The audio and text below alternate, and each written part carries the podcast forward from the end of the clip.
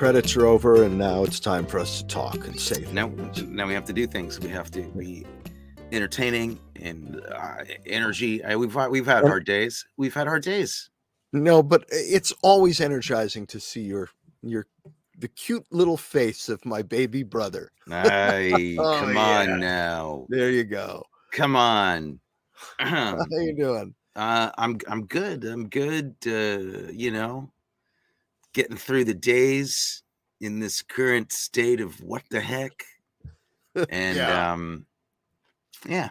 I mean, look, everybody talks about it. It's it's just the constant. So we should probably just accept that and move on. Everybody's Move on to other things. Have you cooked? Have you cooked anything interesting? Uh, yeah, I I did have some fun with that.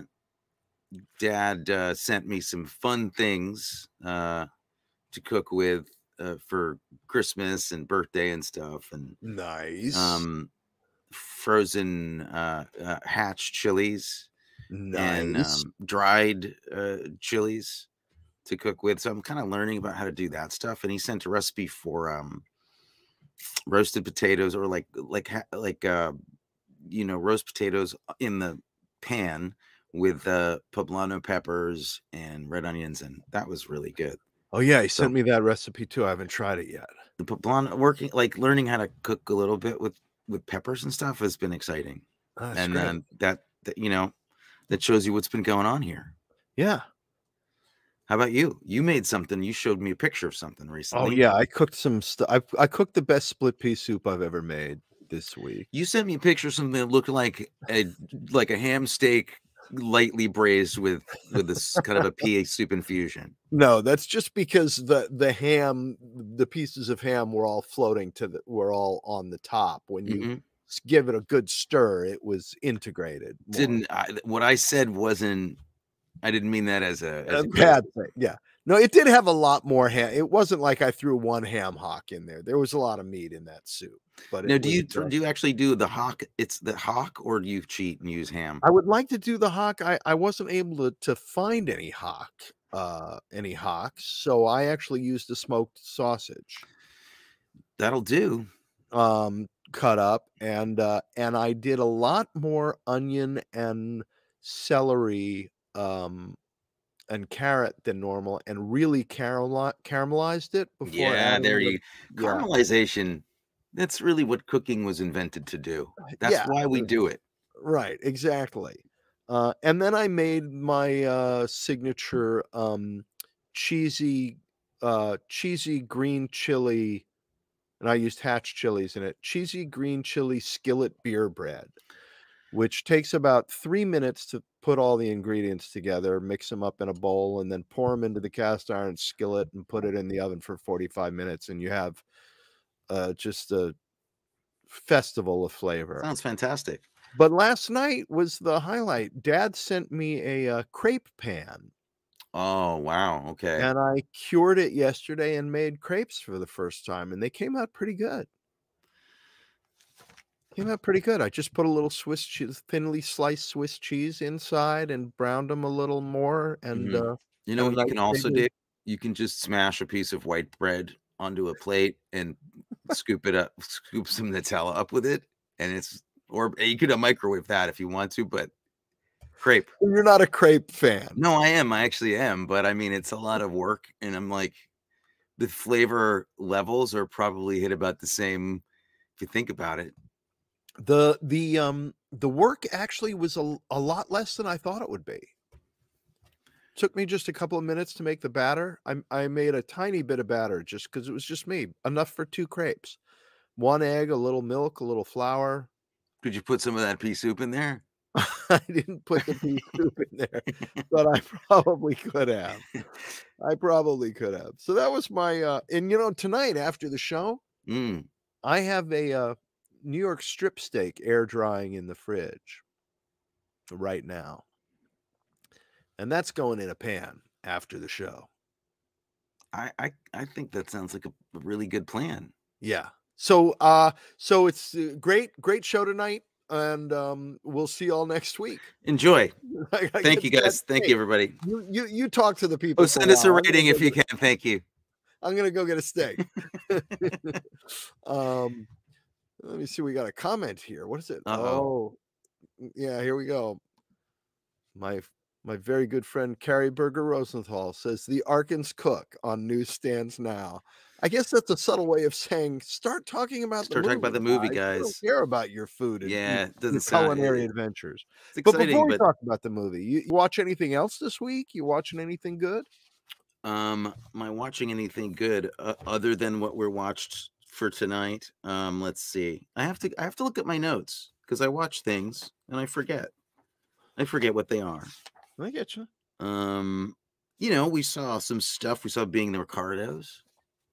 Finally caught up with that. Uh huh. Aaron Sorkin's uh, being the Ricardos. Such a good writer. He was a good writer. We saw Zola, uh, really, really cool indie film called Zola. Did Is you that hear a about sequel to that? Zardoz? No, no. Although it's almost as crazy as Zardoz is. Uh, that's a it's a really good good indie movie. Um, what else do we see? Uh, I'm still riding high on Earthquake. You know that movie uh, meant a lot to me. It was a lot for me to think about. And I'm, uh, I'm going to stay silent. no, I'm, I'm going to mind my own I'm business. gathering, you know, I want you to know that I'm gathering um intel on this and I have some backup. Um not that you know, you were open to my ideas which I really I mean, I got to say I really appreciate that because it's it, it's a crazy thing to say what I said, but um I'm I'm hell bent on on on getting some other considered opinions uh, weighing in on it. Okay. I'll I'll I'll uh, I'll I'll try desperately to keep an open mind. Or maybe you would take the challenge and try to get some people to, you know, shoot down my theories and destroy me. I don't want to crush your dreams. You're my brother. I love you. I, I support you. Um, well, thank you. Thank you so Uh, much.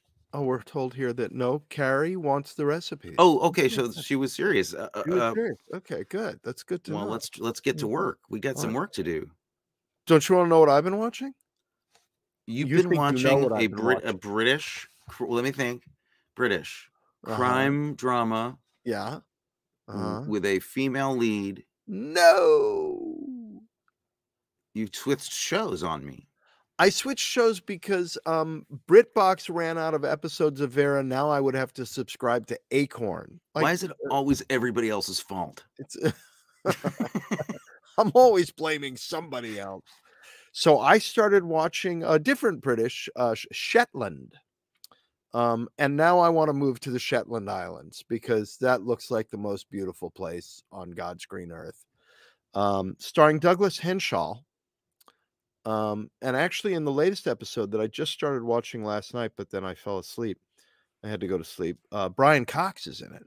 Oh, well, he's great. star, and he's a spectacular actor. So this is a it's a good show. Is, Brian Cox is a regular on it. No, he's just the uh, he's just a guest star on. I guess each crime is two episodes. So he's let me guess, he's the guest rich scary guy. No, he's the odd, scary guy who Oh. lives in alone with a crow. Oh, Yeah, interesting. Yeah, it's very interesting. All right. Interesting character he's playing.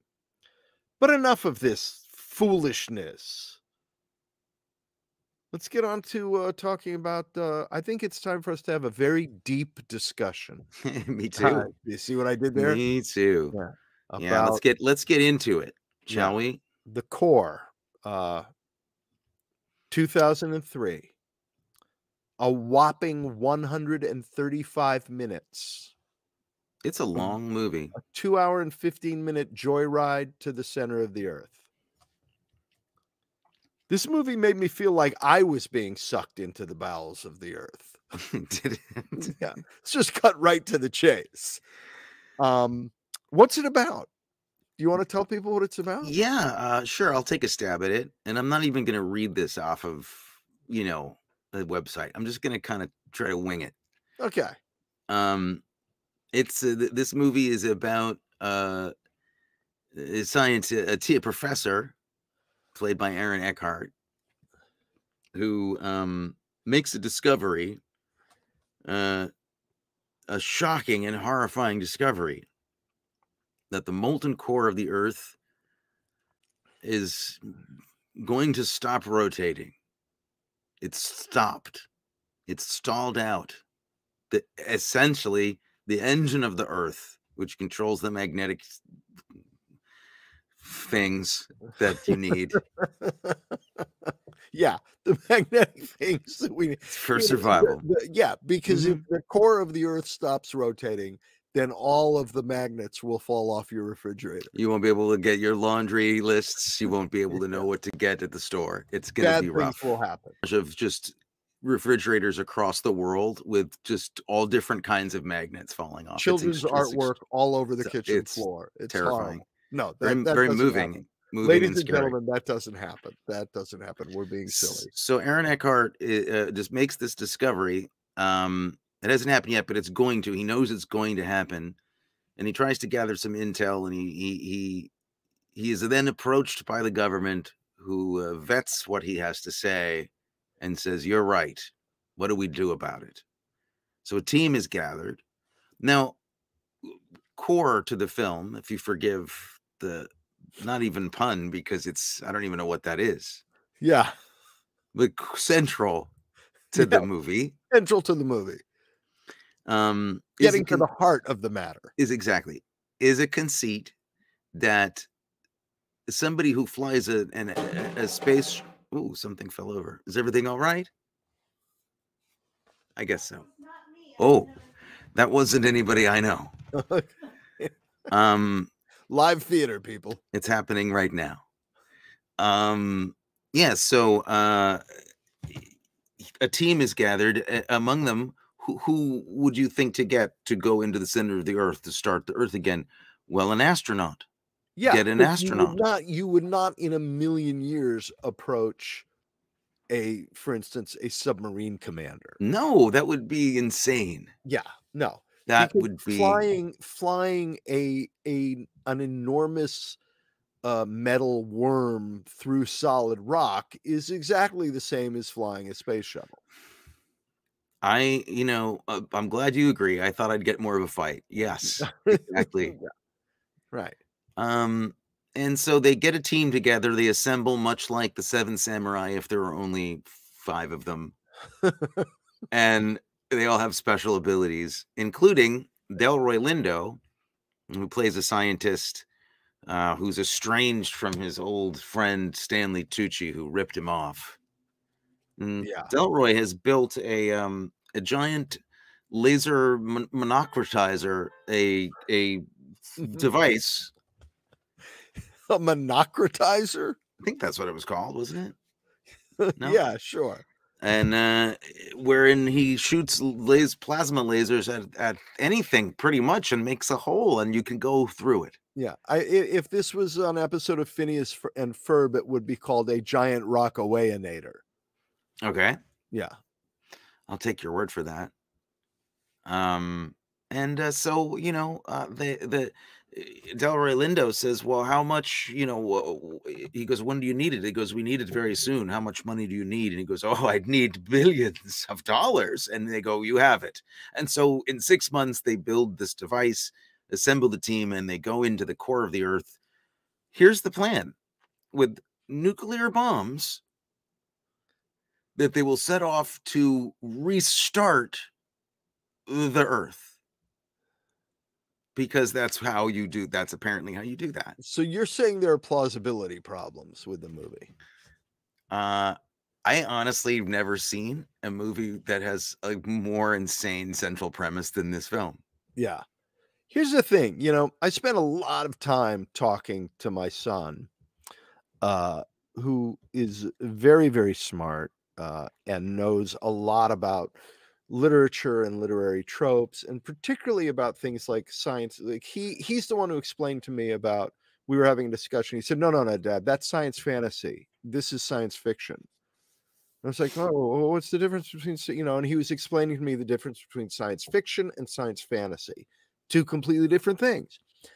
Um, this movie sort of purports to be science fiction, but science fiction has somewhat of an obligation to say, here is the science that we know, and we're going to extrapolate into the future. And uh, this takes the science that we know and says, we're going to give the science we know magical powers to do things it could never do. It's it is the equivalent of a 1950s, you know, schlock sci-fi movie with the, that level of of attention to scientific detail. You know, when if you go see like the original Mission to Mars from, from the 50s, right, and what space travel was depicted like, yeah, it's the same level of you've you've got to be freaking kidding me. And what's the movie the, the the Mars movie with James um oh god, I'm blanking on his name. His son's a big TV director, James James Whitmore. Isn't James Whitmore in one of those big like Martian landing on Mars movies? Probably. I don't know. I I can't help you with that one. I'm sorry. Oh, okay. Oh yes, no, James Whitmore is. He's in them. Them the, with yeah. the ants. Oh, yeah. Oh, but that's the ants. What's the one I'm thinking of? There's one where they land on Mars and the ladies are in like foil dresses and there's a lot of those. Yeah that's kind of what this movie is like. Yeah, it's the same level of believability. Yeah. Um, um, there's I you know I, I would commend readers who want to dive into what is wrong with this movie scientifically to the IMDb trivia page for the movie that has a list of things that scientists put together with what's wrong with this movie that's as long as your arm. It's hysterical to read. I'm sure. I, I can't even imagine. I, I, the thing that I, I kind of find endearing about it, though, is is the fact that they all kind of know and are just like, I, we don't care. We're just gonna enjoy this ride. And oh, they're swinging it. the fences in this movie. Yeah. yeah. Um, what was your relationship to it when it came out? Um, I didn't see it when it came out. I did see it. I I caught up with it on video, maybe maybe six years ago, 5 uh-huh. years ago. So I'd seen it before, not too long ago, and it had been recommended by friend of the show Peter Stray, um, who oh um, yes loves this kind of movie and and thinks it's hysterical and and and demanded that I see it, and I was very grateful because it's completely funny to me and and um on on multiple levels. I, I I enjoyed it when I saw it before. I kind of enjoyed it this time, but I you know, I mean, it is shameless. It's absolutely shameless. I uh how about you? What did you had you seen it? Uh when you suggested watching this movie and you said the core, I assumed that you were saying C O R P S and it was a movie about Marines. I I didn't remember ever hearing of it. I didn't see it. I knew nothing about it. It okay. completely went right under my radar. And that may have been because it came out not that long after after um 9/11, you know, a, a year and a half or so after that and I had uh, a young child and was busy with parenting and not seeing movies like this. But um I I I I, be, I get everything except a year and a half after 9-11. I, that's not a connection. I'm I can oh, understand. Okay. Were well, you not going to movies a year and a half after 9-11 I out of some kind of children and and uh, showbiz and diapers okay. and you know because I um, mean you weren't under investigation or anything like that. I'm just trying to clear up what made it impossible for you to see movies as connected to 9-11. But I we can move on. okay. Um, I do. I did spend a lot of time um, because this movie was so bad that I I I came into this evening's show, or rather, I woke up this morning pretty secure in the knowledge that you were not going to be explaining to me tonight why I was mistaken and this was actually a good movie. So I thought, you know what would be really fun to do? What would be really fun to do would be to come up with some take on it where I pretended to think it was a really good movie and come up with some angle which I could try to explain to you why it was actually brilliant and really good. hmm And I really worked on that and realized there was the movie was so bad there was no way I could even pull that off. The angle I was going down was I was going to say this is what it actually is is a brilliant morality tale. Because each of the characters who dies and they do die one at a time until the only person that's left the only people that are left are are um, Hilary Swank and and Aaron Eckhart, but but Bruce Greenwood dies, Delroy Lindo dies, uh, Tchéky Karyo dies. Uh, it's the Magnificent Six, right? Tchéky Karyo, and then Del, and then um, Stanley um, Tucci. Stanley Tucci. Four people die one after the other. And I, I tried to come up with some sort of thematic thing that the four of them had in common that that if this if this then death if that then survival. Um and i was saying that they all believe in something so they die right? Bruce greenwood believes in his country. Serge believes in his family. Delroy lindo believes in his ship. And stanley tucci believes in in posterity and and having a reputation that will go down through history Whereas, uh, you know, Aaron Eckhart's just a scientist and then uh, Hilary Swank's just a pilot. So they live. So the the message of the movie is if you believe in something Yeah. passionately, You're gonna die. it's over. You're gonna die. But I I couldn't I couldn't sell it. I couldn't sell the idea. I couldn't do it with a appreciate the effort. I really do. Uh, you might have something there. Um, Um, yeah. but um so the the pedigree of the movie the writers Cooper Layne wrote the classic uh the fog Yeah. and uh john roger wrote a lot of tv uh things like um the librarians series which is sort of a fun fantasy adventure series um and then directed by john amiel who who directed a lot of television and then started directing movies and then directed this movie and had to go back to television Well, he was, I guess, put in a bit of a penalty box for it, I suppose. What's interesting about John Amiel, I don't, I guess I'm, I don't know how to pronounce it. John Emile, Amiel. Um, he is a, uh, he is a British filmmaker, and he did start in TV. But not only that, is directed one of the best TV things I, in my opinion, ever ever done. Um, and did some really good stuff. Um, did you ever see The Singing Detective? no Oh man, The Singing Detective is uh is a cult thing and it's it's really incredible. It's the first time I'd ever seen Michael Gambon hmm and uh he's amazing in it. Um and it's um it, it- it's it's a really disturbing kind of head trip of a of an experience. I think it's maybe six parts or I'll Dennis. Dennis Potter is the writer of it, uh, and he was famous for you know Pennies from Heaven and um and other stuff. And this was uh this is really exceptional.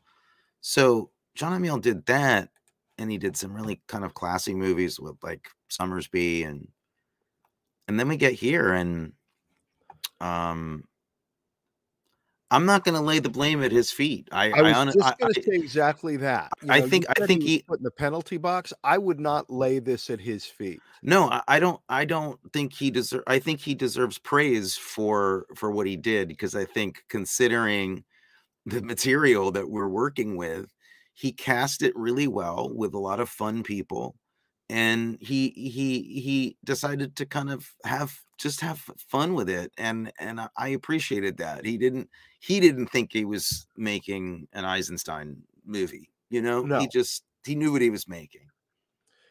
You know, the I- I wonder. You know, there there are some decisions that I would have made differently with this movie visually. Not in terms of the the visuals of in, I thought the inside of the ship was was spectacular. It looks good, yeah. I thought that looked great. Um, where where it broke down for me was every time they went to the um uh the exteriors, the exteriors of the interior of the earth. I think it could have been much more interesting if we had stayed in the ship and experience the claustrophobia of that journey in the way it would have actually if you tried to eh, have some sort of nod to science what it would have looked like to them. Well, you but every time we cut to these exteriors of a ship that we're watching as if it's flying through space when it's actually tunneling through tunneling through earth you lost me well, where is the camera? I mean, I don't quite understand. exactly How are we seeing it? right Yeah. Whereas if all of that was from mission control and was sort of, you know, computer generated images of what we think is going on down there because we have to be tracking the ship. And if out the windows of the ship we didn't see any, you know, if it bore some relation to a nod to reality. Well, you don't know anything about big blockbusters, do you, man? You've got to see the giant, expensive things. You have to. Yeah. They wouldn't let you do it.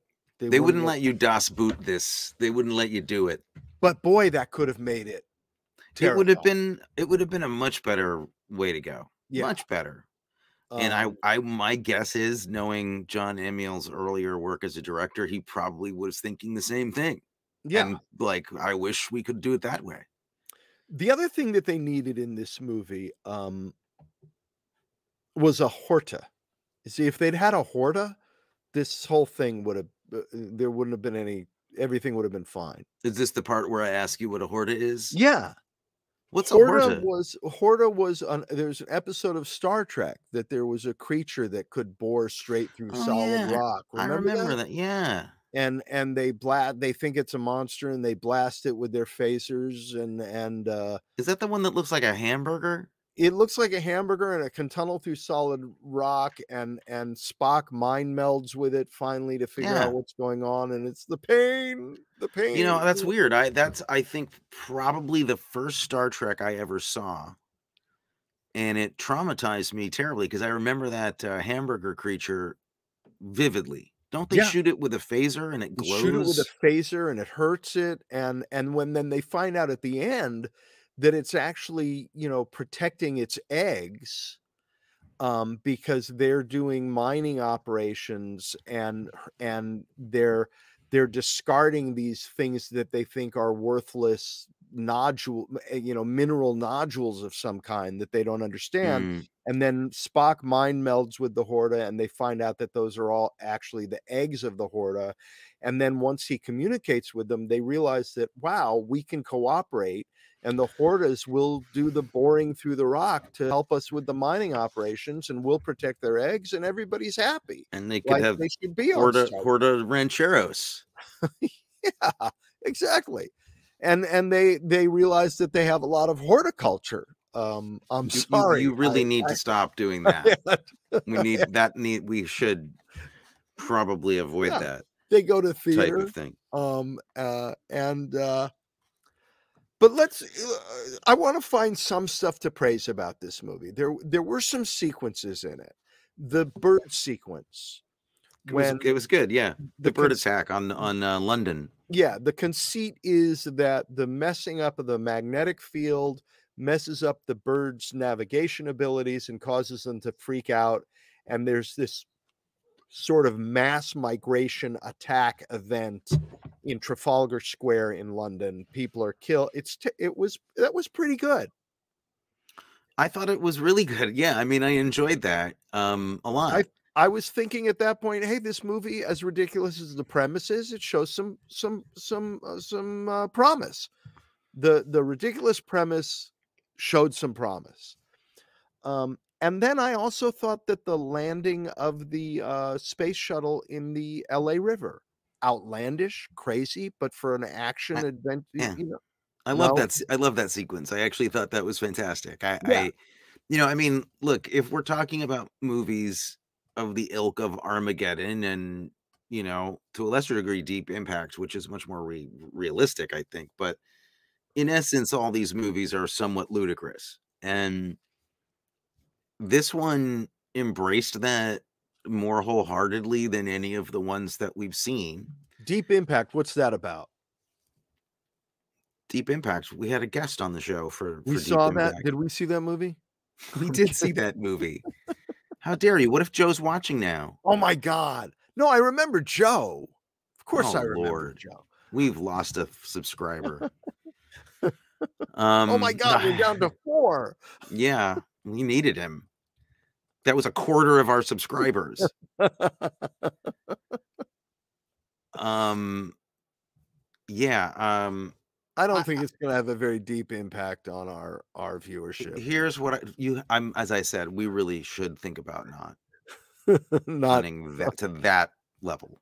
and Okay. Just maybe not so early in the show. At the end, all right. Um, so the bird event, the shuttle landing, the setup of the two scientists and Richard Jenkins, I thought was terrific. When when when Aaron Eckhart sort of Sherlock Holmes's the the the reason why they're there in Washington, like he figures out what's going on, like why he and this other scientist would be there, the only possible reason could be X, Y, and Z. I thought that was terrific. Yeah, I did, I did too. I did. I you uh you, you I don't I'm I won't I'm not gonna like try to tell anybody this is a, like an excellent movie, but I had a I had a great time watching this movie. Yeah, I did too. I mean, I Yeah, think it's it, I laughed, is. I laughed my my ass off. I I thought there were some surprising sequences in it, like the ones you mentioned, and then there are some of the most embarrassing things I've seen in a movie in a while, and uh I enjoyed all of it. I enjoyed Okay, what, what the good and the those- bad. What would those embarrassing things be? Oh my goodness. Well, I think the I have a couple. I- I think I think Stanley Tucci's death in this movie is about as funny. I mean, the whole lead up to it, the way it happens. There's a part of me that feels like they got to about that part of the movie shooting and Yeah. they got tired and they were just like running out of money and running out of steam. And his death in particular, uh, he gets trapped because a, a, a nuclear device rolls like a barrel over his leg and traps him.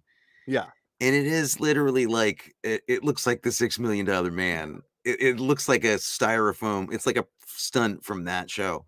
Yeah. And it the amount of like, oh no, and oh my god, and stuff that he has to do to convince everybody that he's been hit by this thing and that he's Yeah. trapped underneath it and he can't move is is um is amazing. It's truly astounding. But I did love his actual death scene It's where it's hysterical. I thought and I and I loved his commitment to it. His his commitment to what a pompous ass he was being and then the realization that he was being a pompous ass and Yeah. that he has a moment of growth and redemption yeah. right before he dies. And let, let's say everybody, there's a lot of acting in this movie. There's more acting in this movie than than maybe in seven other mo- you know movies put Yeah. together. Scientifically provable. Yeah, and Stanley Stanley is a brilliant actor, but he's responsible for a lot of the acting in this movie. Stanley is both great eh, in, in his his accomplishments, his ability, and in the size of what he is.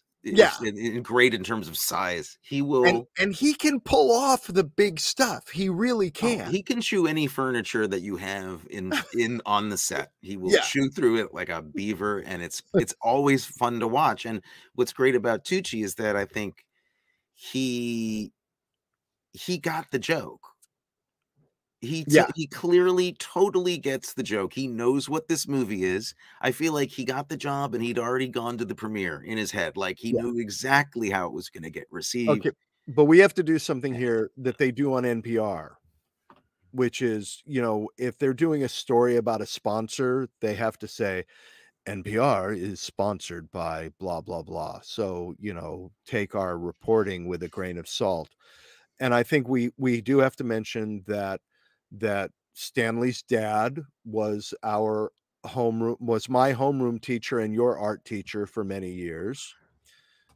And I knew Stanley uh, in high school and in college. So Look, we have Mis- mi- m- Mr. Tucci was, I mean, in all seriousness, was uh, one of the most important people I I knew growing up. He was oh yeah, he a- was a profound influence on your life. yeah, like huge. Um, I owe I owe a lot to him, and um, and I and never when you I, say Mr. Tucci, we're talking about Stanley's dad. Stanley's dad, Yeah. who I you know I. I, I can't I call him Mr. Tucci out of his honor. I mean, like he he was a he was a great artist and and probably the best teacher of what he did of, of art that I, I ever met. He he was incredible, and I never met uh, his son. Uh, always admired his work, and always felt like I always hope to one day meet, you know, or work with Stanley Tucci just to be able to tell him like I I just I, I'm I was in love with your dad. So. And he's looks so much like him. Like it's Yeah. always it's kind of crazy too. Yeah. Um, In down to the wig, the wig that he was wearing. yeah, was I wonder. like that wig that his dad I- used to wear. Yeah. I think he modeled it after his dad. But um you know, he gets the joke and he and he his death is just hysterically funny and but also it's also like you can see him going like I know this is this is insane like what they're asking me to here to pull off is funny.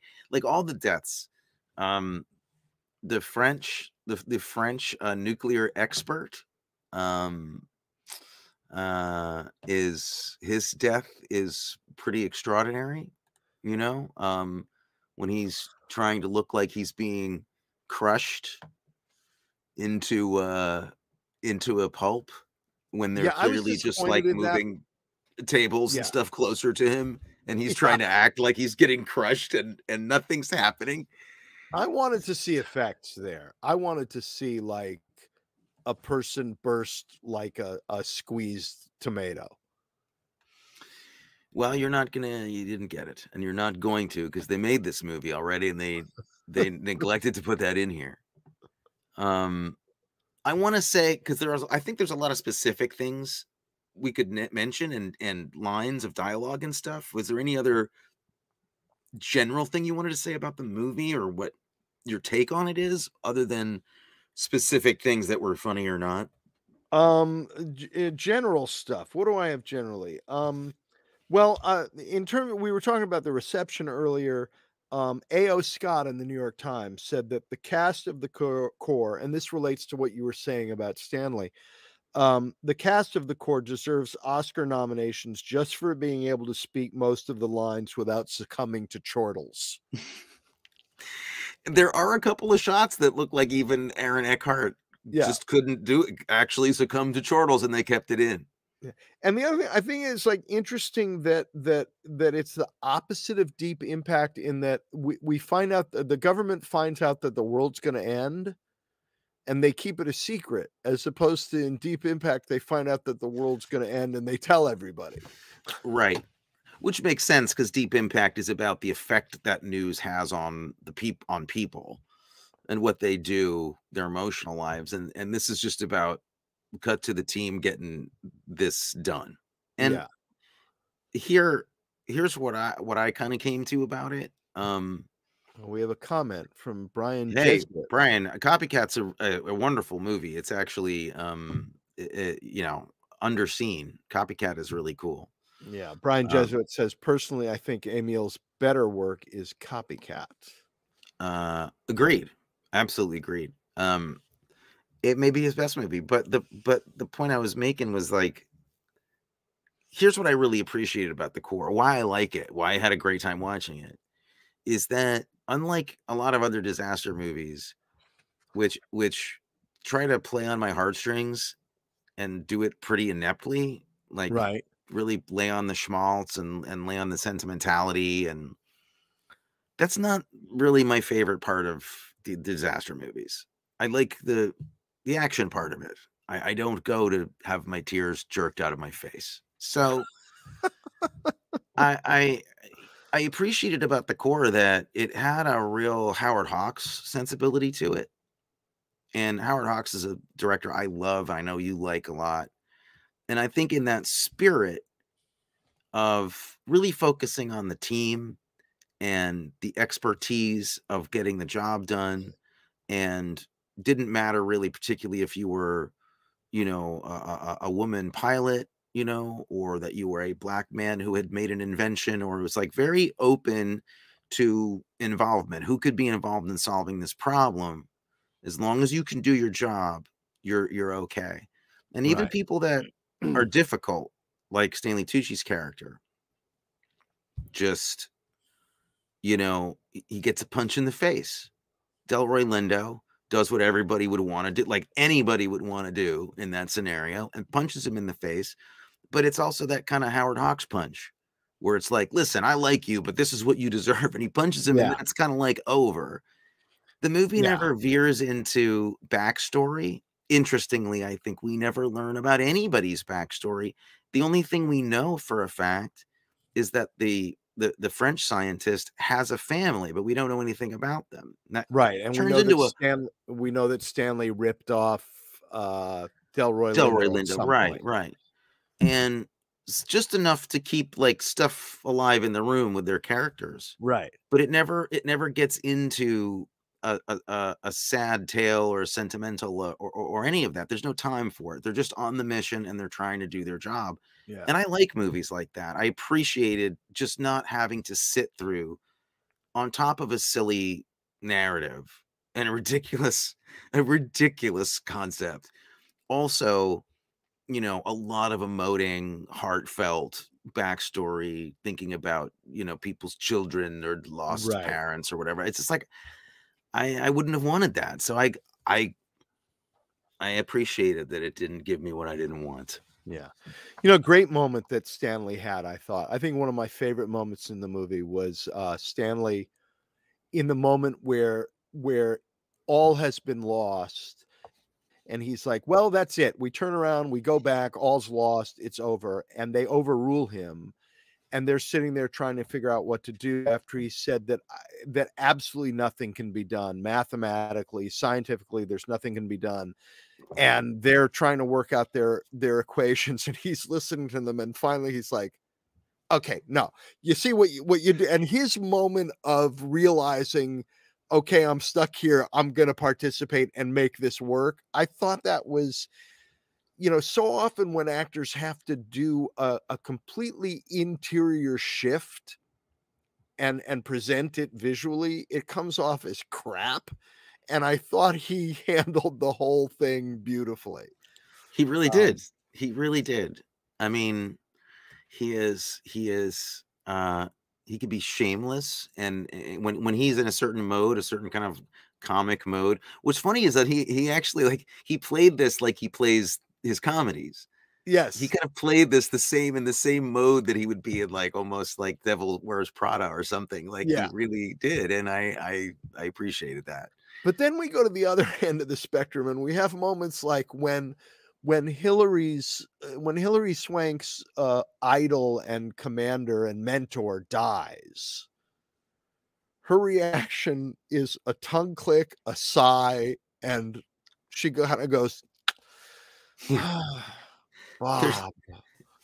It's There's like really out, there's some out of touch moments. it's like it's like oh darn my mentor just got swallowed by lava guess it's time to move on Yeah. He also goes from Aaron Eckhart also has a scene where he flips out because she made the call to close the door on on Stanley Tucci, right?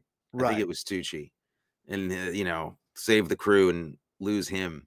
And he flips out on her, crying and screaming, "How could you do it? How i could you do save it?" them Screaming like like Yeah. full on breakdown. And then cut to he like they're sitting in the chairs together. He like looks over to her, he smiles. It's like you Yeah. cut some I'm scenes here. You Yeah. completely cut like a half an hour out of this movie. yeah i'm over it um any uh favorite uh lines or Oh, yeah. moments i have some favorite lines Oh yeah. I mean, I have I I- this is a this isn't so much a line, but it's something that somebody says that I I thought was hysterically funny. it into unintentionally, Uh-huh. and um, it's uh, is it? It's Bruce Greenwood. Yes, Yeah. he he. It's before they go on the mission, and he has a moment with Hilary Swank. He's her, her, you know, her boss essentially, and, and taught her everything she knows. And um, he's like, "So, uh, you know, uh, uh, uh, you, you you- you're feeling pretty good, like you're winning, right?" She goes, "Yeah, well, you know, I'm great. I, I'm, I know what I'm doing." And he's like, uh, "I don't know." She's like, "What? What's wrong?" And he goes, "You haven't lost yet." You know, Yeah. he like makes a face and he goes, You're not a leader until you've lost. And then he leaves. And I'm like, interesting sentiment, maybe true. Couldn't have picked a less, uh, a, a better, you know, like a worse time to say this than now. What of what purpose would it have been to tell her about to go on this mission, who's trying to psych herself up, to be like, Yeah. yeah, you know, it's all going great, but you know, You haven't failed yet. You'll really you're gonna fail. You gotta fail to so just so you Yeah, know. you So maybe fail on this mission and uh, the planet will end, but you'll that be an incredibly strange choice to have Yeah. to have him say that to her. Then Yeah. Um one of my favorite lines in a positive sense was the uh the FBI agents who were sent to pick them up and they don't want to they and Aaron Eckhart is like, "Well, he's drunk." And he's like, "Well, what if I don't want to go?" And he he makes a joke or something and one of the FBI agents says, "We have no sense of humor it's great. and we're and we're armed." You know, It's so- great. that got a good laugh out of me but one that that completely um lost me was after bruce greenwood dies. Somebody says i forget who it was who says it but they said he would want us to complete our mission. As if eh, i mean that's something you'd say like no they he'd want us to have the party even though he died. He of course he wants you no, what, Yeah, are what else are you gonna gonna do? like, i died so i think you should So, let the world the end? whole world should end because Yeah, I mean, it just that kind of guy. it was the stupidest line. It's like he died, but he'd still want us to save the world. How that was this? the dumbest line I've ever heard in my life. no dumber than uh than when the French um I can't remember this guy's name and it's terrible. Uh, Tchéky Karyo. Oh, that's Chucky Cario. Yeah, For some reason, I never thought that was his name. I knew the actor. I refused to believe it. Chucky Cario, that is, should- yeah. yeah, Anyway, uh, in his death scene, and he should not be confused with Zeljko Ivanek. they're very different, Very different. except for their names, which are exactly the same. Yeah. Um, when he's dying, Aaron Eckhart is talking to him on a video monitor, and he's looking at this monitor through the, you know, there's a the next compartment is getting crushed by the the atomic weight of the earth is just crushing all the equipment into a tiny ball. Yeah, which is heavy. The Earth is heavy. There's a lot there, and and Tchéky Karyo, he's a big guy, but he can't he can't take it for much longer. No, and he's getting crushed and Aaron Eckhart is crying and talking to him and he's going you know he's going what's what's Tchéky's name in the in the movie Serge. that's right Anybody Serge would pronounce it Serge. They pronounce it Serge. Serge. Serge Serge. Serge and he's like Serge oh Serge you're gonna be good we're gonna get you out of there man and then he goes I'll come to Paris and we'll hang out Yeah. what Yeah. you okay No. And I also really like when Richard Jenkins comes up to Aaron Eckhart getting ready for the news conference, and Aaron Eckhart has got like a coffee stained shirt and he's trying to do his tie, and he's got like a corduroy jacket that professor would wear. And Richard Jenkins goes, You look good. And walks out. Yeah. Clearly, you don't look good. Timeout though. Richard Jenkins, one of the great actors that we have Yeah. in, the world. I No think. argument here f- at all from me. Just oh my gosh! Every time I find out he's in a movie I'm watching, I am so excited. Mm-hmm. There isn't. There's not. There is. Doesn't seem to be a style or a, a kind of script or a kind of character that he can't convincingly do. You you you just I mean, I'm always amazed at the at the range that he has. I really Yeah. am. Always Um, so good. Um, a, a couple of problems uh, aside from the, uh, you know, the um, the movie. the movie. There's a moment, and this just gets my hackles up, where Aaron Eckhart says the word nuclear. Does he mispronounce it? Yeah, Yeah. that's it's not okay. That was take 47 too. okay, all right. Um, I mean, this is almost as convincing a teacher as Mark Wahlberg in The Happening.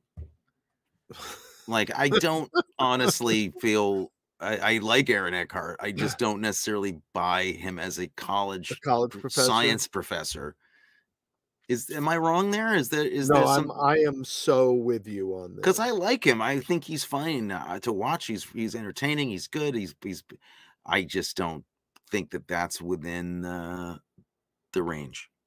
Another line that got me, guys. At this rate, we have about three minutes before the lava gets us. When do you get to say that?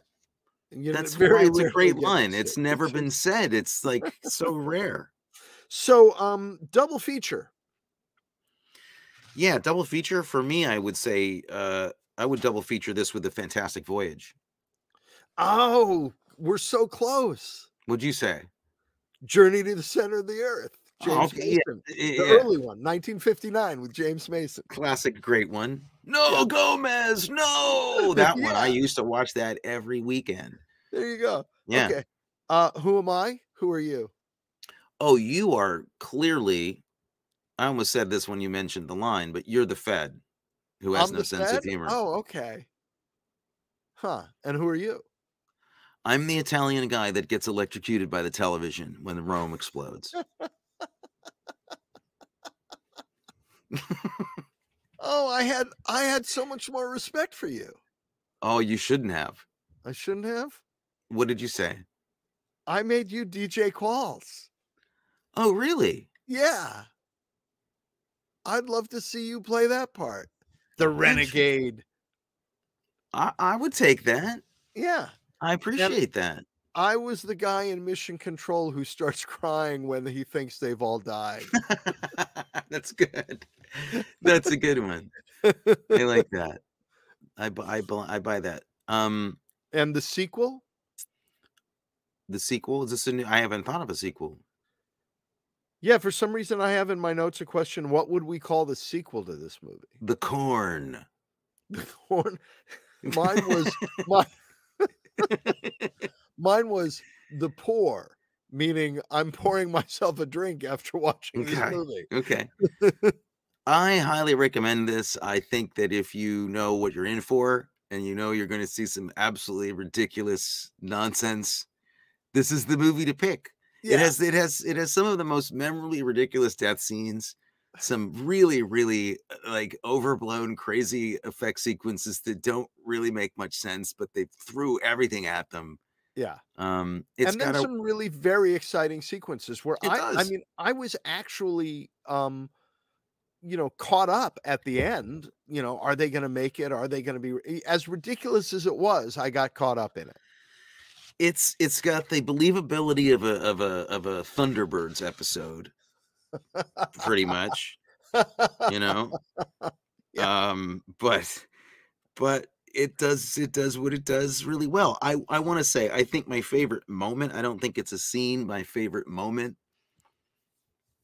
there's a they're demonstrating in front of a panel of of scientists and world leader or Amer- you know us officials um the science behind why the earth has stopped turning the core of the earth is not turning and why we need it to turn and all this stuff Right. so. Aaron Eckhart, who uh, who is woefully ill-equipped to kind of do this, is is up on this dais confronting all these Nobel Prize winning scientists, and um, is trying to figure out how to how to explain the core of the Earth and the fire and what to do, uh, how to explain it better. And so he goes to the giant craft service table that's set up, the buffet that they always have at these things. I'm surprised there wasn't like a waffle chef there, like you know. the omelet station. The omelet station would have been good. but he takes a, a, a peach and then a giant sword skewer and he skewers it. And he runs back over to the middle of the dais and he goes, okay. And then he looks over to Stanley Tucci and Stanley Tucci goes, I'm on it. And as if it's a choreographed magic routine, exactly. he jumps up out of his chair, douses the peach with lighter fluid, and then they light it on fire and together demonstrate a flaming peach. No, it's, as- it's like an air freshener, flaming like torch. Yeah, it's like thing. Yeah. Lysol thing, and they torch it. That's right. Yeah, they torch right, it. yeah. And it takes two of them, Which, scientists, no, but see, Tony, you see, they do that all the time in the classrooms. Yeah. They're always using it's a as if it Lysol, was. ac- a Lysol acetylene torch to make a demonstration. It's like Aaron Eckhart could have turned to him and gone, "Okay, Stanley, number twenty-two. and like he Yeah. just would come up and know exactly that they were going to light that peach on fire with a with a can of Lysol. Yeah. Well, I think it's sort of you see what you didn't understand is that's foreshadowing, right? That's foreshadowing for the kind of cooperation and MacGyverness that they're going to have on the mission that's going to get them through all of this. You're 100% right. And I guarantee you, I guarantee you that Cooper Layne and John Rogers talked about that while they wrote this movie. Because you know, the other people that know what it is are them. yeah, exactly. They And know. that's it. That's it. They know. Oh my god, so much fun. So silly. Thi- is this um, the conclusion to the to disaster? This is Miss- the end of cataclysmic January. Um, I liked ending with this one. I, I really did. I, It was I fun. It was lighthearted. yeah. We weren't at each other's throats, no, which We is both- always nice. I think we, we both uh, uh, uh, appreciated it for what it was. Yeah, to see the bro- I'm sure mom's happy to be watching, Yeah. seeing us get along for a change. Yeah. Entering into this new phase, we're coming up with another kind of month of stuff to see. Yes, Um, along with the idea of a double feature or a triple feature, yes. I'd like to start working into the conversation. What's the perfect way to see a movie? This movie, Oh, not just what to see it with, but under what circumstances. under what circumstances? Like You know? with a romantic date, or with your best Well, uh, buddy, or with somebody what kind you don't of like very much. theater, or you can include food, or whatever, whatever What, what circumstances. flavor popcorn you would all of that can be yeah, included. jujubes or whoppers, Right, right. You know, we can get as technical as we to want. throw at the screen. It's up to you. You and the viewers or the listeners. Yeah. Yeah. So, uh, speaking of the new month, next month is British Horror February. We've got quite a lineup. Uh, Frankenstein Must Be Destroyed, 1969. Curse of the Werewolf, 1961. Twins of Evil, 1971. But we're kicking it off next week with 1960s The Brides of Dracula. Um, I find it hard to believe that Charlotte Rampling isn't in that movie, but she's not. She wrote it and dir- she wrote and directed. She wrote it and directed it. Yes. Um, so we hope you join us for that. We hope that you subscribe. We hope that you like our our podcast. That's all we can do is hope. You know, we can hope. I hope you do. It would be nice. We certainly could use all the support and help and like. We're trying to keep hope alive. Speaking are. of l- one last thing, I bought a book this week called uh, "Hope Never Dies." Mm, which is a uh you know as as you know that i'm into the detective fiction somebody wrote a detective novel about uh before biden won the presidency or theoretically won the presidency but when uh after obama lost i mean i mean after uh, you know whatever when trump was in office somebody wrote a detective novel about uncle joe biden hanging out at home like wondering what to do with himself and his old buddy barack pulls up in front of the house and he's like come on we've got this mystery to go solve and they go off on a on a buddy detective uh mystery and the novel is called Hope Never Dies, and I just bought it, and it's it's got one of those old pulp covers, you know, with the two of them in a in a convertible, and Obama pointing Yeah. into eh the future, and it just looks starring awesome. Morgan Freeman and Clint Eastwood, coming Exactly. soon to It- theaters near you. It looks fantastic. And then there's a sequel to it called Hope Rides Again. I can't wait to read this. wow. All right, I'll- I'll, I'll report back to you on it. Give me the details. I will. So please join us next week for The Brides of Dracula. We're getting What- into some exciting territory. Yeah, watch it this week so that you can uh, join in the conversation. Or don't, because we love to ruin and spoil. we don't. So if you want it spoiled, you'll get that. we love to ruin movies. All right. Um, Good night, you. everybody. Thank you, man. This was great. Good night. Good night.